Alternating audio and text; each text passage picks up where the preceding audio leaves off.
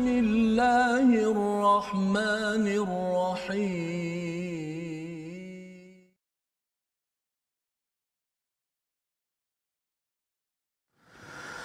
أعوذ بالله من الشيطان الرجيم. بسم الله الرحمن الرحيم. الحمد لله رب العالمين. الرحمن الرحيم.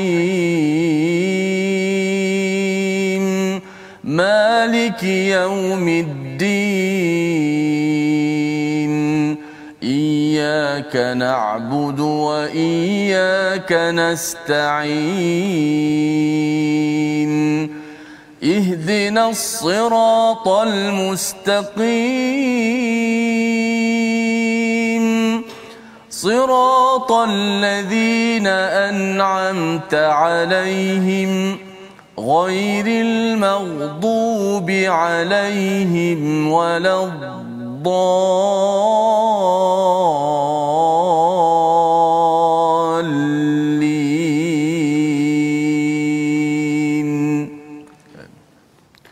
Assalamualaikum warahmatullahi wabarakatuh. Alhamdulillah wassalatu wassalamu ala Rasulillah wa ala alihi wa man walah. Syada la ilaha illallah, syada Muhammadan abduhu wa rasuluhu. Allahumma salli ala sayidina Muhammad wa ala alihi wa sahbihi ajma'in. Alhamdulillah kita bertemu dalam My Quran Time. Baca faham amal pada hari ini. Apa khabar tuan-tuan dan puan yang dirahmati Allah sekalian? Kita berada pada hari Jumaat penuh barakah ini untuk kita meneruskan juz yang ke-9 kita. Kita sudah pun ya, sudah pun masuk ke dalam surah Al-Anfal. Mungkin yang uh, baru mengikuti pada hari ini kita sudah pun berada dalam surah yang ke-8 untuk sama-sama kita melihat babak seterusnya, pelajaran seterusnya yang lebih-lebih lagi penuh dengan nilai dan peraturan. Dan surah Al-Anfal ini berbanding dengan surah Al-A'raf adalah surah Makiyah, surah Al-A'raf. Surah Al-Anfal ini adalah surah Madaniyah yang penuh dengan peraturan, yang penuh dengan disiplin dan ini perkara yang akan kita belajar tambahan pada hari ini menyambung kepada apa yang telah kita belajar pada hari semalam. Hari ini kita bersama dengan Ustaz Tirmizi Ali. Apa khabar Ustaz? Baik, Alhamdulillah. Alhamdulillah Ustaz ya. Kita surah Al-Anfal ini dia punya mesejnya lebih uh, apa tegas lagi dan kita doakan pada tuan-tuan kita dapat memahami ya situasi ini turun di Madinah Al-Munawwarah ketika Nabi sudah pun sampai ya sudah sampai ke Madinah perlu memimpin ya memimpin kepada masyarakat pada waktu itu ada pihak yang mengikut peraturan ada pihak yang tidak mengikut peraturan ya menghormati kepada uh, penduduk di Madinah itu maka bagi al-Quran ataupun bagi Islam ia menjaga kepada keamanan menjaga kesejahteraan bagi sesebuah tempat tak kisahlah sama ada orang Islam tak Islam tetap juga kesejahteraan itu akan di, dibekalkan. Jadi pada hari ini kita akan melihat kepada halaman 179 mari kita lihat kepada sinopsis pada hari ini. Bermula pada ayat yang ke-17 kita akan melihat kepada hakikat kemenangan. Ya, dua hari lepas kita sudah pun berbincang bahawa sebenarnya kemenangan itu punca daripada Allah dan Rasul. Maka hari ini kita akan tengok sekali lagi hakikat ketika berjuang di medan perang ya dan juga pada ayat 20 hingga 23 perintah untuk mentaati Allah dan Rasul serta ancaman menentang keduanya. Ha, bagaimana apa tanda kita ataupun uh, sesiapa menentang kita akan lihat bersama dan pada ayat yang ke-24 hingga 25 memenuhi seruan untuk kehidupan yang kekal abadi di dunia hidup dan kalau boleh terus hidup yang yang menarik yang sejahtera sampai ke ke akhirat nanti. Jadi kita mulakan dahulu pada kali pertama ini kita bacaan daripada ayat 17 hingga 21 untuk sama-sama kita melihat kepada sambungan semalam bagaimana realiti disiplin dalam berjuang di medan perang. Jadi sama-sama kita baca Ustaz Tirmizi. Baik, terima kasih Fadil Ustaz Fazrul, penonton sahabat-sahabat Al-Quran. Alhamdulillah kita syukur pada Allah Subhanahu Wa Taala dapat meneruskan lagi uh, surah yang baru uh, Al-Anfal, uh, surah yang glamour Ustaz. Glamour. Oh, Masya-Allah, uh, surah yang penuh dengan nilai dan juga bagaimana kata Ustaz Fazrul uh, panduan daripada wahyu ilahi.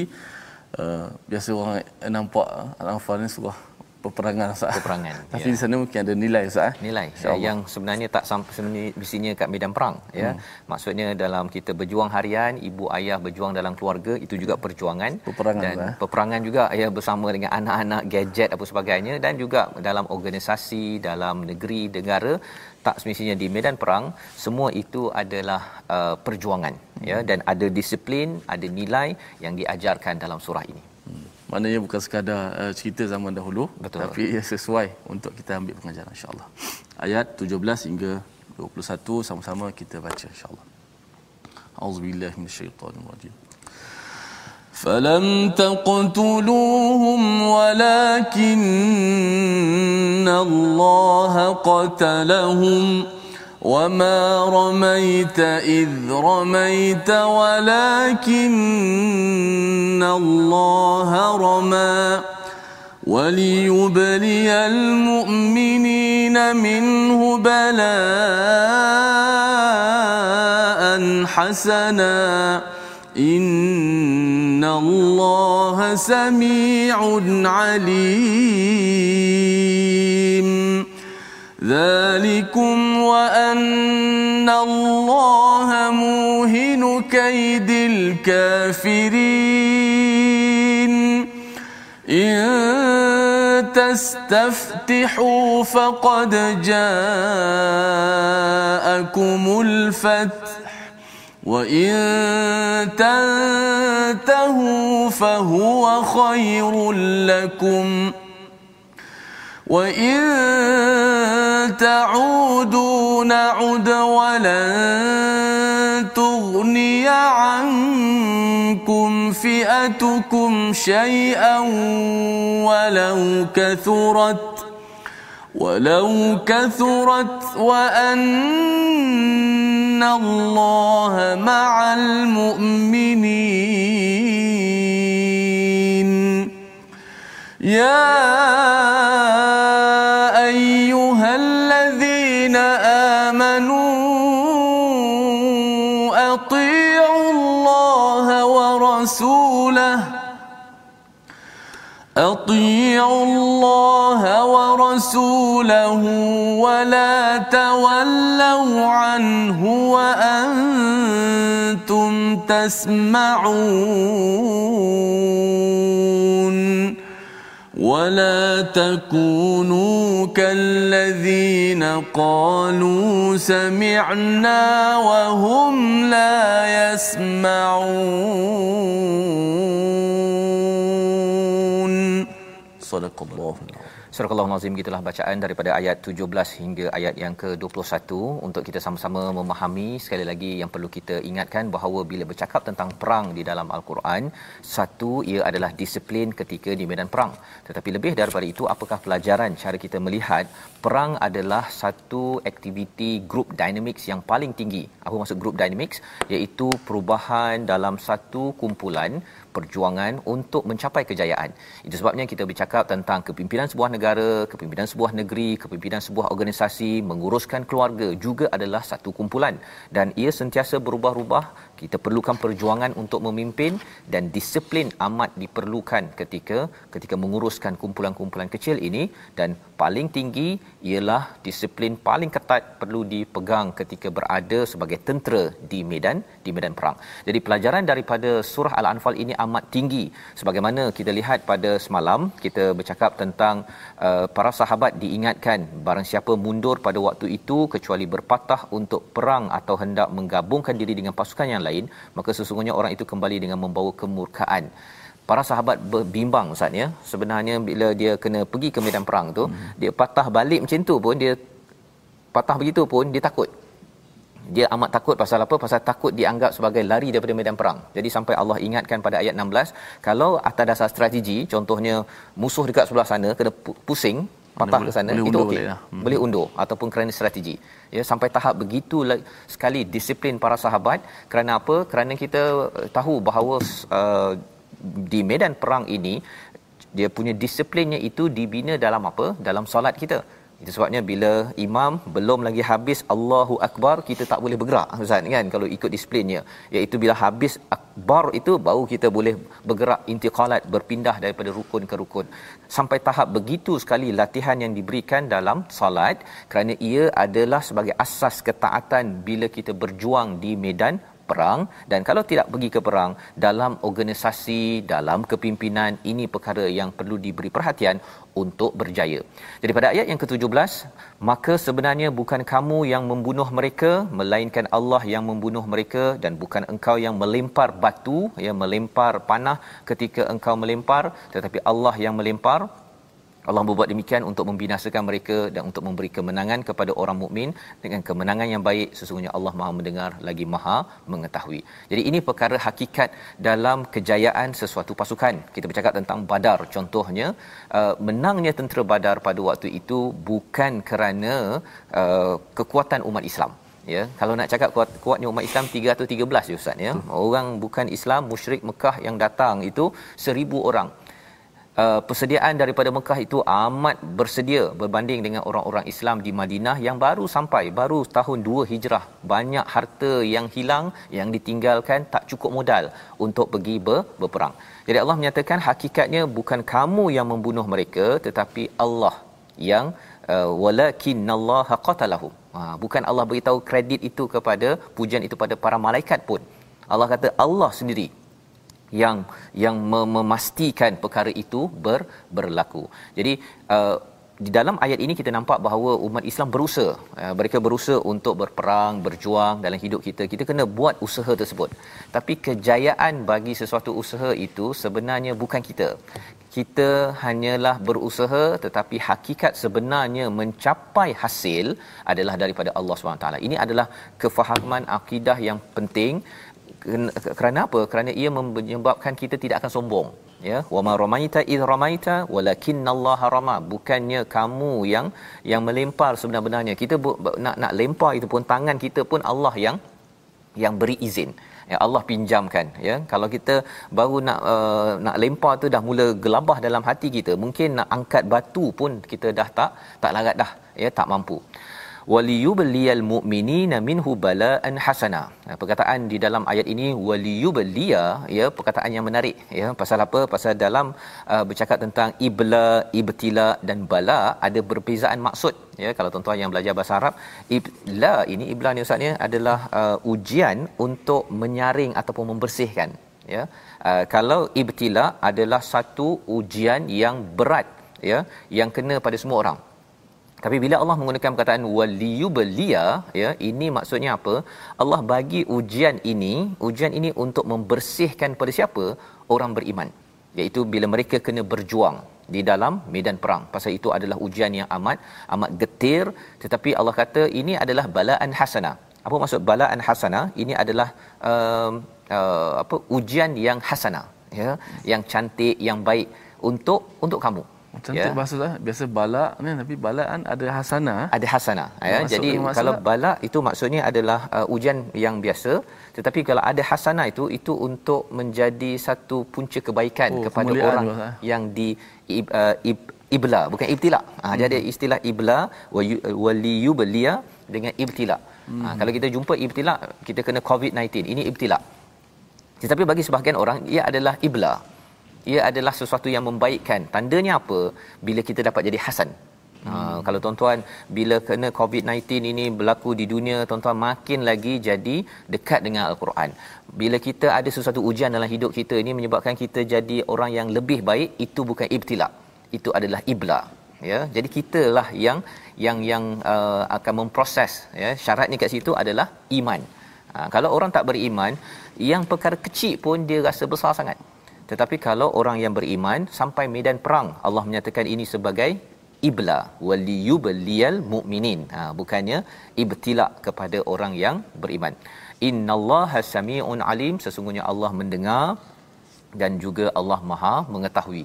Jadi Allah mendengar kepada kepada segala rintih untuk menghadapi ujian peperangan mencabar ya nak meninggalkan anak isteri dan sebagainya uh, tetapi Allah mendengar keluh kesah tersebut rasa lemah tentera badar ya berbanding dengan seribu orang yang akan dihadapi Allah dengar dan Allah amat mengetahui tentang siapa yang patut menang di dalam di dalam ayat ataupun dalam peperangan Badar ini sendiri. Dan disambung pada ayat yang ke-18 zalikum apa yang dinyatakan pada ayat ke-17 itu adalah wa annallaha muhinukaidil kafirin. Allah ini memang muhin. Ha, daripada perkataan wahan, maksudnya melemahkan Ustaz ya. Hmm. Maksudnya Allah pasti akan menjadi pelemah kepada kaid. Kaid itu adalah perancangan orang-orang kafir. Bila orang merancang untuk kekufuran, ada Allah yang pasti akan lemahkan dan lemahnya orang kafir itu menyebabkan orang beriman boleh menang. Ha, ya boleh boleh menang. Tetapi perlu kita faham pada ayat yang ke-19, in tastaftihu faqad ja'akumul fath. Ya. Maksudnya jika kamu meminta keputusan maka sesungguhnya keputusan telah datang kepadamu. Orang musyrik dia pada waktu itu dia kata bahawa kita seribu orang, kita boleh menang ni, kan? Mereka ingat mereka akan uh, mendapat fath, mendapat kemenangan. Apa kata Allah? Jika kamu orang kafir minta supaya kamu diberi kemenangan, sebenarnya Allah dah beri kemenangan kepada siapa? Khas kepada orang Islam dalam tentera Badar. Ya, pasal waktu waktu itu ialah orang musyrik kata, "Alah kita memang confirm menang." ya mereka perbincangan itu jadi ini Allah bongkar untuk kita faham tentang perkara ini dan mengapa perlu diberitahu begini kerana bukan syaratnya menang itu tanda orang beriman ha ustaz ya pasal sebenarnya selepas perang badar Uhud Uhud kalah. Ha, jadi kalau Uhud kalah orang kata alamak kita ni kalah betul ke kita ni dibantu oleh Allah. Itu bukan syarat dalam kehidupan kita berjaya bisnes berjaya dalam keluarga, berjaya dalam belajar. Adik-adik yang kata saya pergi surau selalu baca Quran, mesti saya dapat 8A. Itu bukan janji daripada Allah. Ya. Bukannya buat bisnes kaya, ha, itu maksudnya ialah saya ni dekat dengan Allah. Tidak. Kerana kalau kita uh, faham begitu, ya, faham begitu, kesannya ialah yang paling berjaya Ustaz ialah Firaun. Hmm. Kan? Pasal dia yang paling kaya dialah yang paling banyak dia punya uh, penyokong dia. Tetapi itu bukan bukan syarat bersama dengan Allah. Uh, cuma dalam perang Badar Allah ya ini analisis Badar ya uh, bila kita cakap tentang muka surat ini uh, Allah beri disclaimer ya Ke- kecualian diberikan kepada peristiwa Badar Allah berikan kemenangan kerana orang musyrik merasakan bahawa mereka akan akan menang dalam peperangan ini. Wa in tantahu fa huwa khairul lakum. Ya, jika kamu berhenti memusuhi Rasul, maka itu lebih baik. Wa in ta'udu, ya, jika kamu kembali dan kami kembali uh, jika kamu kembali niscaya kami kembali memberi pertolongan dan pasukanmu tidak akan mendapat menolak sedikit pun bahaya daripadamu biarpun jumlahnya banyak. Sesungguhnya Allah bersama orang-orang yang ber, beriman. Jadi ayat 19 ini adalah mesej kepada orang musyrik Mekah pada waktu itu. Kamu ramai pun ia tidak membantu. Ya pasal apa? Pasal Allah kata wa annallaha ma'al mu'minin.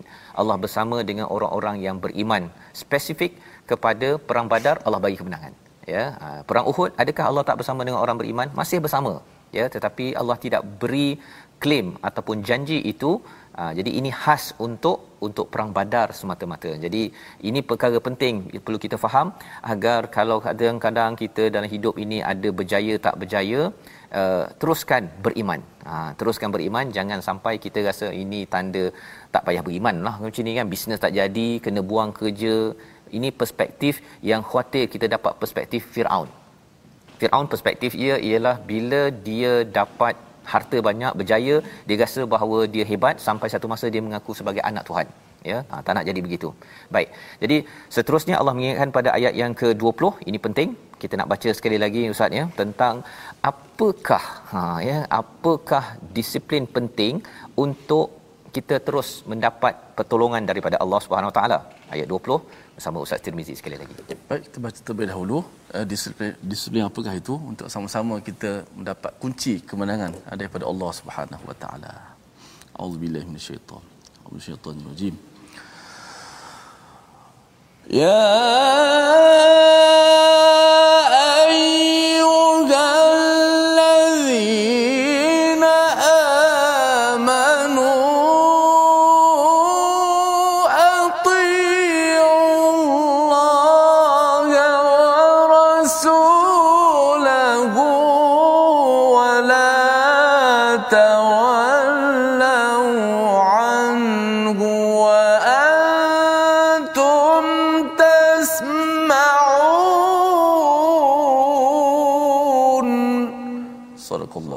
Wahai orang-orang yang beriman, taatlah kepada Allah dan Rasulnya dan janganlah kamu berpaling daripadanya padahal kamu mendengar perintah-perintahnya. Jadi apakah disiplin penting ketika kita nak mendapat kemenangan, mendapat kejayaan dan mendapat pertolongan daripada Allah?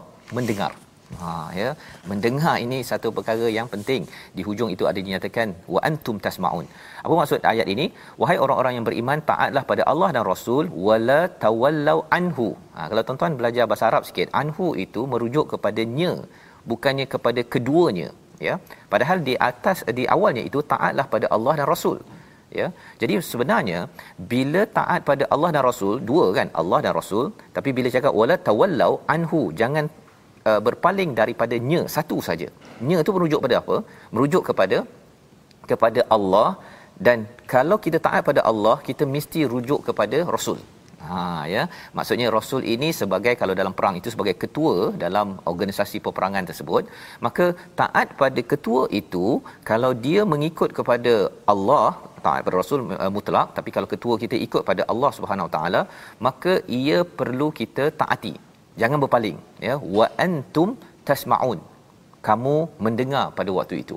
Malah pada ayat yang ke-21 wala takunu kalladhi jangan kamu jadi pada uh, jadi seperti orang yang kata apa? Sami'na wa hum la yasmaun. Ha, bukan sami'na wa ata'na. Dia cakap sami'na. Ha, aku, aku, aku, aku dengar dengar dengar. Ha, tapi dia tak buat.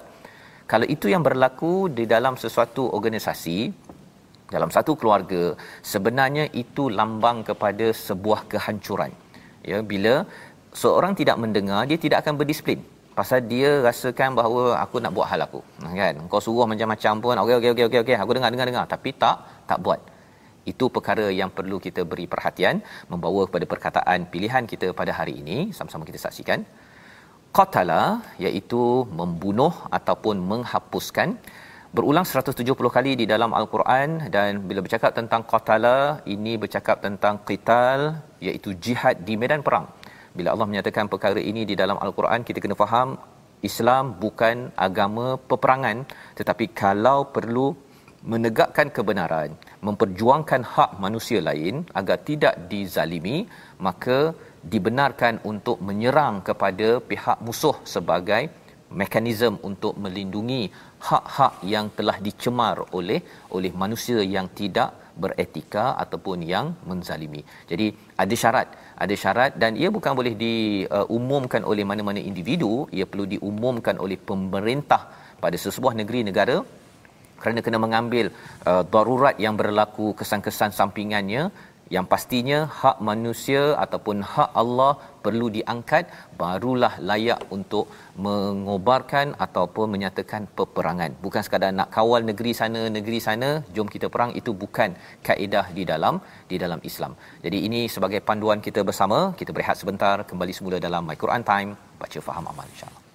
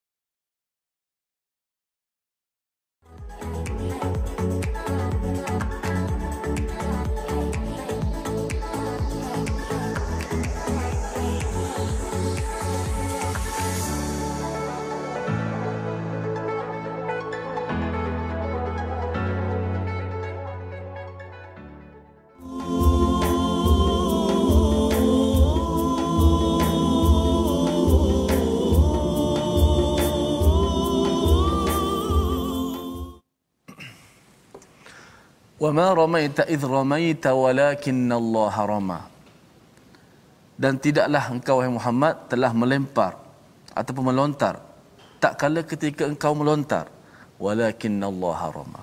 Akan tapi Allah lah ha, yang telah melempar. Ha, mengajarkan kepada kita bagaimana situasi ini sebenarnya Allah Taala lah yang memberikan kemenangan kepada kita sebagaimana kata Ustaz Tuan Fazrul supaya kita tak sombong. Supaya kita ingat yang beri menangan ni walau macam mana pun Allah Subhanahu Wa Taala. Dan itulah kita diperingatkan eh, beberapa hari ini daripada surah Al-A'raf lagi kemenangan itu adalah milik Allah Subhanahu Wa Taala. Jangan bila kita menang kita kembali sombong, bahkan kita sentiasa pula istighfar, bertaubat dan kita bersyukur kepada Allah Taala. Terima kasih kepada semua sahabat-sahabat Al-Quran masih setia dalam My Quran Time. Mudah-mudahan Al-Quran ini uh, masuk dalam jiwa kita dan mengubah kita semua menjadi uh, ahlul Quran insya-Allah. Baik sedikit perkongsian tajwid seperti biasa kita masih lagi dalam praktikal sebutan uh, huruf-huruf ikhfa hakiki. Uh, hari ini kita masuk huruf yang seterusnya iaitu uh, huruf dad, uh, nun ataupun tanwin berjumpa dengan huruf dad, uh, huruf kita dah masuk huruf ikhfa yang ke-10 dah. Baik, kita lihat contoh pertama satu kalimah uh, nun mati ni, nun mati bertemu dengan dad boleh berlaku dalam satu kalimah dan juga dua kalimah. Adapun tanwin tidak akan berlaku melainkan mesti dalam dalam dua kalimah. Okey. Uh, pertama nun bertemu dengan dad. Mawdud.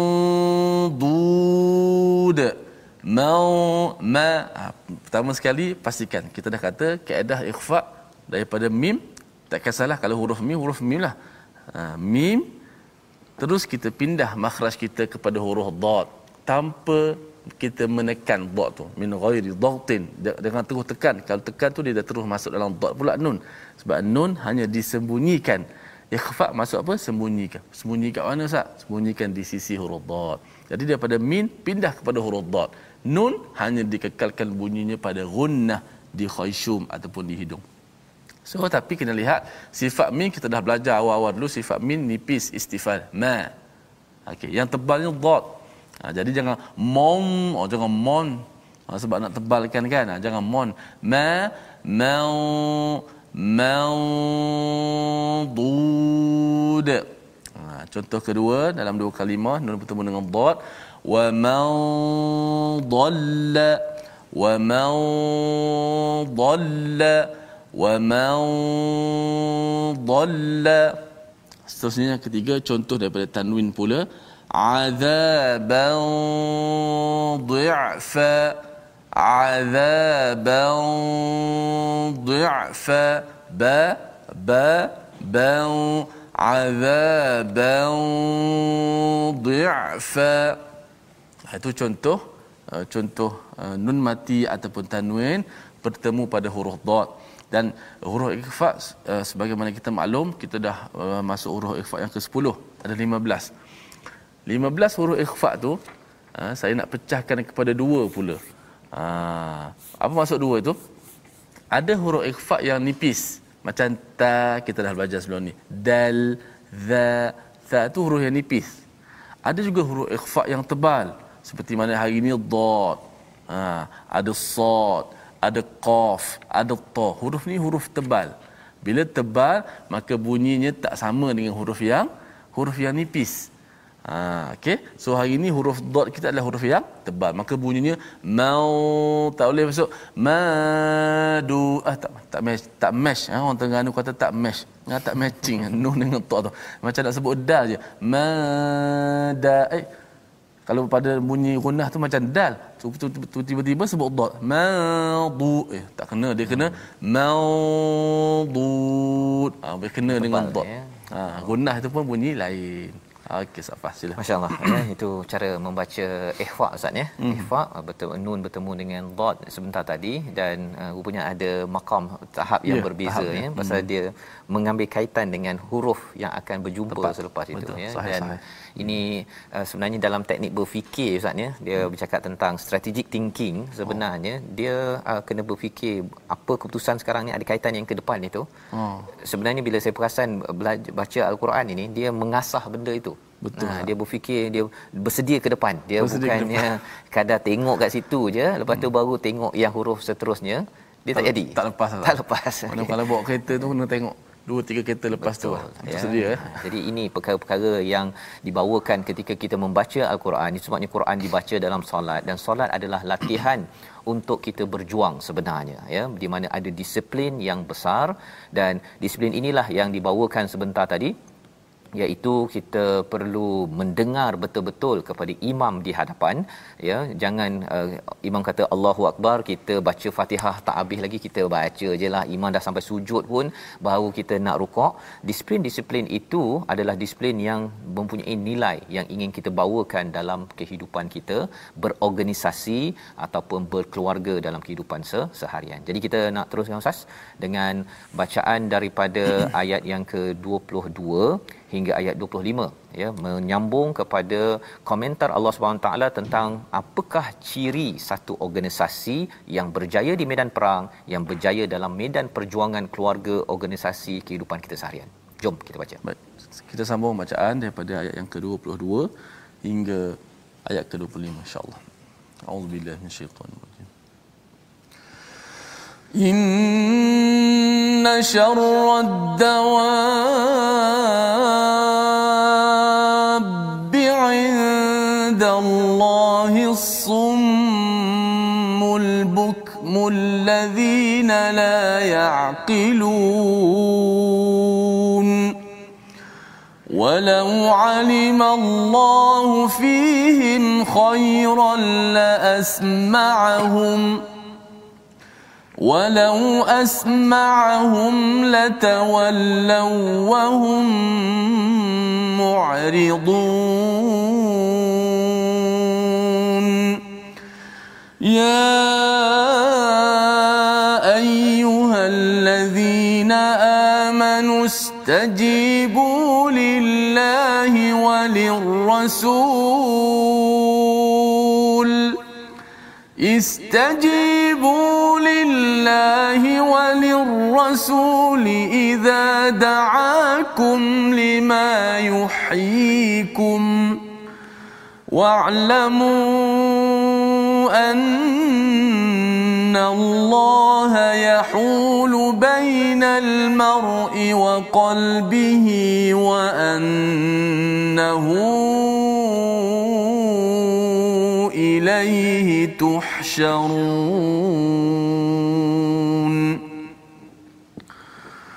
واتقوا فتنة لا تصيبن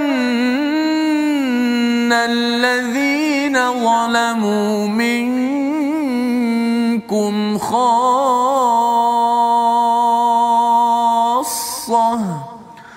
واعلموا أن الله شديد العقاب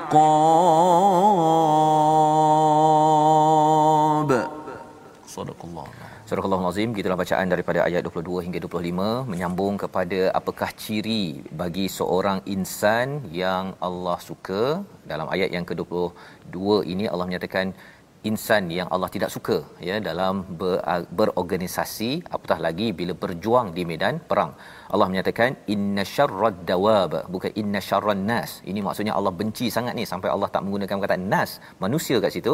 Allah kata sesungguhnya seburuk-buruk makhluk ha ya bila katakan uh, cikgu marah ustaz ya cikgu marah sangat ni seteruk-teruk makhluk dalam kelas ni ha kan berbanding dengan seteruk-teruk pelajar ha kira pelajar kira masih lembut lagi. Bila digelar dengan dawab ini maksudnya Allah marah sangat di sisi Allah apa as-summu al-bukmu ya iaitu orang yang yang pekak dan juga yang bisu alladhi la yaqilun kerana mereka tidak menggunakan akal. Apa kaitannya dengan apa yang telah kita bincang sebentar tadi? Dalam satu organisasi di medan perang ataupun dalam kehidupan kita, kita tidak tidak mahu jadi seorang yang pekak dan bisu. Ha ya, bukan pekak bisu OKU itu, tapi pekak daripada kebenaran yang disampaikan. Kan sepatutnya yasmaun bila sami'na wa ata'na kepada seruan daripada ketua yang taat pada Allah. Itu sebabnya kalau orang cakap tentang apakah keutamaan ustaz ya. Keutamaan dalam hidup kita ni taat pada ketua ke ataupun taat pada diri sendiri? Jawapannya ialah dalam ayat ini memang kena taat kepada ketua yang ikut pada Allah. Ha, nanti kita akan cerita tengok lagi dalam ayat seterusnya mengapa Allah cakap uh, mengapa perkara itu perlu diberi perhatian. Jadi dalam ayat ini as-summu dan juga yang kedua al-bukmu. Ha rupanya bila kita dah dengar satu perintah kemudian kita senyap je kan kita tidak mahu bercakap sami'na wa ata'na. Cakap sami'na pun tak ada wa ata'na itu pun sebenarnya sudah sudah uh, di di di uh, selar di dalam ayat sebelum ini ayat 21 sami'na tak cukup. Dia kena sami'na wa ata'na dan ia perlu diujarkan. Reply balik dekat WhatsApp. Ha kan? Ataupun kalau katakan bos kata uh, kita nak buat ini ini ni okey bos insyaallah saya saya buatkan. Okay. ataupun kalau ada masalah kita beri respon. Pasal dalam perang contohnya kalau panglima perang kata okey awak kena ke kanan pusing contohnya kan? Kalau kita tak buat kita dengar tapi tak buat ataupun kita senyap je kita tak sampaikan kepada orang lain bahawa kita kena bersedia maka kesannya apa orang-orang ini adalah orang yang tidak menggunakan akal ya maksudnya dia tidak memahami kepentingan dan bahaya yang akan sampai bila dia tidak bersama dalam satu organisasi.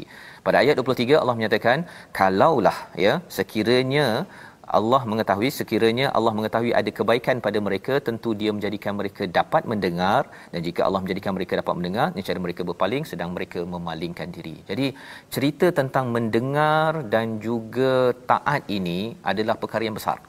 Ya. Pasal Allah kata kalau katakan uh, perlu Allah boleh bagi mereka dengar Ustaz ya. Hmm. Maksudnya Allah paksa mereka dengar tetapi kerana kesombongan ha, sebenarnya orang dalam satu organisasi bila dia tak nak taat pada ketua yang suruh buat baik sebenarnya dalam dirinya itu ada istilahnya la tawallau wa hum mu'ridun. Dia berpaling kerana ada sifat kiber. Ya kita dah belajar dalam surah al-a'raf sombong. Ya sombong hatinya itu jauh daripada Allah Subhanahu Wa Taala. Walaupun orang tu Islam walaupun orang tu baca Quran tapi kalau katakan dia ini berpaling daripada arahan ketua ya ha, surah al-anfal dia punya cara dia lain sedikit daripada surah al-a'raf ya. Kerana ini surah madaniyah praktikal daripada nilai al-Quran ketika kita ber, berjuang. Jadi ini yang disampaikan pada ayat 23 dan ayat 24 ini Allah memanggil menyeru kita semua wahai orang-orang yang beriman penuhilah seruan Allah dan Rasul apabila dia menyerumu kepada sesuatu yang memberi kehidupan kepadamu. Ya apa maksudnya? Istajibu lillahi walir rasul sekali lagi mesti kita uh, respon ya penuhi jawab kepada kalau Allah dan Rasul panggil buat sesuatu. Ya bila Allahu akbar Allahu akbar azan kita pun respon ya kemudian bukan sekadar sami'na wa ata'na maksudnya ialah kita pergi pergi solat. Ha, bukan sekadar kita dengar azan okey okey senyap senyap senyap kan tutup TV kan. Kemudian lepas tu buka balik TV sambung balik cerita Korea contohnya ustaz kan. Ha, yang itu bukan sami'na wa ata'na itu sami'na ha, kan menghormati. Ada juga orang yang hormat azan tapi lepas tu dia sambung balik mesyuarat kan ha, itu ada masalah sikit ketika nak berjaya ya dalam satu organisasi. Tetapi apabila Allah nyatakan di sini iza da'akum lima yuhyikum. Kita ambil sikit bahasa Arab da'akum itu adalah merujuk kepada huwa ya maksudnya seorang sahaja. Tetapi sebenarnya bila cakap tadi tentang menjawab mesti pada Allah dan dan Rasul sepatutnya mesti da'awakum iaitu berdua yang menyeru kamu kepada sesuatu yang menghidupkan. Jadi mengapa da'akum? Sebenarnya tuan-tuan sekalian bila kita taat pada ketua yang ikut pada Allah sebenarnya kita mengikut kepada seruan daripada siapa? Hakikatnya daripada Allah Subhanahu taala. Allah yang memberi ilham kebaikan kepada ketua. Dalam konteks ini adalah rasul yang memimpin bala tentera. Uh, bila nabi kata jom kita pergi ke mana kepada mati ke kepada hidup ha kan sebenarnya kalau orang pergi ke medan perang ustaz ya memang nak mati ya ni tapi di sini digunakan perkataan lima yuhyikum kepada apa yang menghidupkan kamu. Jadi sahabat-sahabat bila dengar Nabi ajak pergi kepada hayya al jihad, hmm. mereka nampak itu adalah kehidupan yang abadi. Yang betul-betul ada life apabila dia pergi berjuang ikut kepada seruan daripada rasul yang dapat seruan daripada siapa daripada Allah SWT dalam organisasi contohnya kan bila ada seruan kebaikan yang perlu dibuat sebenarnya itu seruan untuk yuhyikum untuk kita hidup di sini bahagia dan lebih daripada itu pahalanya itu membawa rahmat kita hidup sampai ke ke akhirat. Jadi kita kena jawab dengan dengan yes. Ha ya yeah, kalau kita bercakap tentang apa di tentera tu siap ustaz kan. Bersedia sahaja untuk ke kanan pusing ke ke kiri pusing ke apa-apa sahaja bersedia kerana itu adalah jalan untuk kemenangan. Dan jalan untuk kalau di sini yuhyikum yang meng, menghidupkan. Lebih banyak lagi kebaikan lebih banyak lagi keamanan. Bila dapat aman bagi negara ini contohnya tentera-tentera yang ikut peraturan sebenarnya pahala orang yang sembahyang ini masuk akaun tentera. Kan? Kerana apa? Kerana mereka menghidupkan ya lima yuhyikum. Wa'lamu anna Allah yahulu bainal mar'i wa qalbih. Nah ini menarik. Uh, apa isinya ini. Ketahuilah sesungguhnya Allah dia membatasi antara seorang dengan hatinya. Apa maksud kat sini? Sebenarnya mungkin saya ada sesuatu yang saya nak buat ustaz ya. Tiba-tiba ketua panggil untuk buat sesuatu kebaikan kan? Saya mungkin kata alamak saya rasa saya dah nak buat baik dah ni. Nak buat baik nak baca Quran seorang-seorang. Ini yang buat baik ni.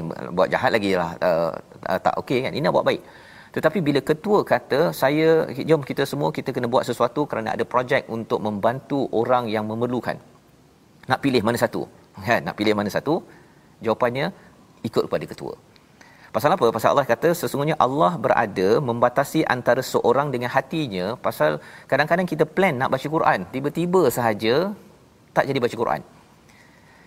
Dalam uh, tafsir Hamka dinyatakan seorang tokoh, seorang perampok, seorang perompak, Fudail Ibn Iyad. Ya, dia rasa oh hari tu dia nak berompak kot kan tiba-tiba dia nampak satu rumah ada dengar macam orang menyanyi ya orang perempuan menyanyi jadi dia pergi nak mengintai isteri orang dia panjat-panjat-panjat pada waktu itu dia dengar satu ayat dalam surah Al-Hadid alam ya'nil ladzina amanu an tash'a qulubuhum li zikrillah wa man nazala minal haqq. Pada waktu itu bila dia dengar ayat tersebut, uh, dia menangis. Kan? Dia menangis. Yang si perempuan itu dia tak tahu ada orang nak mengintai dia dan si Fudail Ibnu Iyad rancangan hatinya itu untuk untuk merompak. Tetapi bila Allah ini istilahnya yahulu bainal mar'i wa qalbi Allah boleh ubah sahaja apa yang kita nak tetapi bila ketua mengajak kita ke arah kebaikan ya daripada Allah Subhanahu taala sebenarnya Allah dah beri bukan semua orang dapat arahan daripada ketua bila ketua menyatakan sesuatu itu maka kita sebagai seorang ahli organisasi kita perlu utamakan seruan kepada yuhikum berbanding dengan kita pilih hmm, kalau macam tu saya nak uh, tak apalah saya tak nak pergi tolong-tolong orang tu saya nak duduk rumah baca Quran padahal sebenarnya tak semestinya baca Quran yang yuhikum yang menghidupkan dan Allah menyatakan wa annahu ilaihi tuhsyarun dan sesungguhnya kepadanya lah kamu semua akan dikumpulkan. Bila dikumpulkan pada waktu itu baru kita tahu, oh rupanya saya ikut ketua itu pahalanya lebih banyak berbanding dengan saya mementingkan amal soleh sendiri. Ha, itu amal soleh tu. Belum lagi kita bercakap tentang amal toleh. Amal yang tidak baik, amal derhaka sendiri, mementingkan diri sendiri berbanding ikut kepada cakap ketua. Jadi, ini adalah panduan berorganisasi dan Allah mengingatkan pada ayat 25, mengapa kita kena berjuang kita sama-sama baca daripada ayat 25 bersama Ustaz Tirmizi. ayat ke-25 Ustaz eh? 25. Okay, ya, mengapa kena berjuang ni? Okey, mengapa kita kena berjuang? Oh, ayat ni cukup besar kerana maknanya sepatutnya menjadi ketakutan apabila kita membaca ayat yang ke-25 ini insya-Allah akan dijelaskan lagi terperinci insya-Allah. Auzubillahi minasyaitonirrajim. واتقوا فتنة لا تصيبن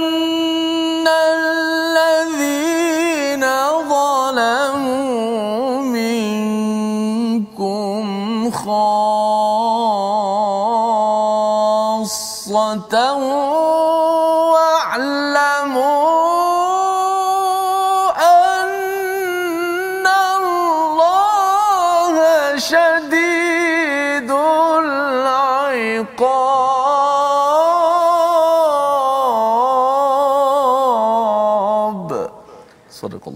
dan peliharalah dirimu daripada siksaan yang tidak hanya menimpa orang-orang yang zalim sahaja di antara kamu ketahuilah bahawa Allah sangat kuat siksaannya perjuangan yang disampaikan disiplin sebentar tadi tuan-tuan sekalian adalah kerana kita ingin memelihara diri kita wattaqu daripada apa? Daripada fitnah. Apa maksud fitnah ini? Fitnah ini kalau kita tidak berdisiplin dalam satu organisasi kesannya akan berpecah-pecah. Dan berpecah-pecah itu dia akan menyebabkan ia melebar ya. Melebar bukan saja pada orang yang zalim tetapi dia juga akan makan ya kepada orang-orang yang tidak zalim maksudnya dia akan uh, berpecah kutuk mengutuk antara satu sama lain lemah semangat dan ini yang berlaku kepada umat umat Islam. Kita kena pelihara ya pelihara diri kita daripada sesaan. Salah satu sesaan besar pada umat Islam zaman sekarang ialah apa? Perpecahan. Ya, itulah yang diujarkan Nabi bahawa selepas kematian kewafatan Nabi ada satu fitnah ya dan fitnah itu bila Saidina Osman di dibunuh maka selepas itu berpecah-pecah ada kumpulan ini kumpulan itu. Dan perkara ini kita perlu beri perhatian wa'lamu annallaha syadidul iqab ketahuilah sesungguhnya Allah amatlah uh, kuat siksaannya. Di mana uh, kita tidak mahu fitnah ini uh, kena kepada kita syaratnya macam mana? Kita kenalah berjuang dan inilah mesej yang ada pada halaman 179 dengan kita sentiasa mendengar dan sentiasa taat dan sentiasa tepat disiplin dalam satu organisasi bersama ketua. Membawa kepada situasi halaman 179 mari sama-sama kita saksikan. Inilah perbincangan ya. Perbincangan tentang orang musyrik yang menyatakan bahawa ya kita boleh menang ni pasal kita ramai ya. Tetapi rupa-rupanya tidak ya. Tidak kemenangan itu kerana sebenarnya Allah lah yang yang berkuasa bersama dengan orang-orang yang beriman. Dan di bahagian bawah itu uh, bercerita tentang bagaimana uh, disiplin amat penting dan sentiasa kena respon kepada kepada seruan daripada rasul sebagai ketua zaman sekarang kita mentaati kepada ketua membawa kepada resolusi kita pada hari ini yang pertama resolusi kita sentiasa menyedari siapa yang berkuasa untuk menjadikan ataupun melaksanakan sesuatu ketika kita berjaya maksudnya yang membawa kejayaan kita adalah Allah kita kena dekat dengan Allah beriman kepada Allah itu akan membawa kemenangan dunia akhirat. Yang pertama. Yang kedua sentiasa mendengar dengan betul. Baik apa yang Allah dan Rasul serukan membawa kepada dalam hidup kita ini ketua perlu ditaati kalau ia menyeru kepada kebaikan. Dan yang ketiga, sentiasa siap siaga melaksanakan perintah Allah kerana ia akan memberikan kehidupan yang lebih bermakna. Apa maksud perintah Allah? Apabila ketua yang ikut Allah membuat seruan, kita mungkin ada sesuatu yang kita nak buat, kita utamakan kepada ketua yang menuju kepada Allah Subhanahu Wa Taala. Dan kita doa agar kita menjadi umat yang bersatu, yang berdisiplin menuju kemenangan. Bersama Ustaz Tirmizi. Bismillahirrahmanirrahim. Alhamdulillahirabbil alamin wassalatu wassalamu ala Rasulillah. Ya Allah, ya, Rah- ya Rahman, ya Rahim. Ya Wadud, Ya Dhal Arshil Majid, Ya Fa'alul Lima Yurid. Ya Allah, ya Tuhan kami, kami sedar, Ya Allah, Engkau lah yang maha berkuasa, Ya Allah. Engkau lah yang mengatur alam ini, Ya Allah. Engkau lah yang memberi kemenangan, Ya Allah, kepada sesiapa yang Engkau kendaki, Ya Allah. Ya Allah, berikanlah kemenangan kepada, kepada perjuangan kami ini, Ya Allah. Ya Allah, kurniakanlah kepada kami bekalan sabar, Ya Allah. Kurniakanlah kepada, kami kekuatan untuk kami sabar, untuk kami patuh kepada setiap arahan, Ya Allah arahan yang sentiasa berteraskan Al-Quran dan sunnah Nabi Muhammad sallallahu alaihi wasallam ya Allah. Ya Allah berkatilah kami ya Allah. Berkatilah perjuangan kami ini ya Allah. Jayakanlah kami ini ya Allah dan ampunkanlah segala salah silap kami ini ya Allah. Amin ya rabbal alamin walhamdulillah rabbil alamin. Amin ya rabbal alamin. Ini adalah doa kita yang kita mohon Allah kabulkan dalam hidup kita. Kita ingin membina masyarakat yang bersatu, berteraskan kepada Al-Quran, ketua-ketua yang kembali kepada Al-Quran. Inilah mesej dalam perjuangan dalam tabung gerakan Al-Quran satu platform di mana tuan-tuan boleh menyumbang bersama dalam tabung gerakan ini dan tuan-tuan boleh memberikan idea dalam tabung gerakan ini dari masa ke semasa kerana kita perlukan kepada tuan-tuan untuk terus bersama menyokong dan menyebarkan al-Quran ini. Kita bertemu kembali dalam ulangan pada jam 5 petang, 11 malam dan juga 10 malam ya dan juga 6 pagi. Rancangan ini dibawakan oleh Mufas yang mendoakan tuan-tuan makin dekat dengan Quran, makin kita taat pada ketua yang membawa kepada kepada al-Quran. Kita bertemu lagi My Quran Time, baca faham amal insya-Allah.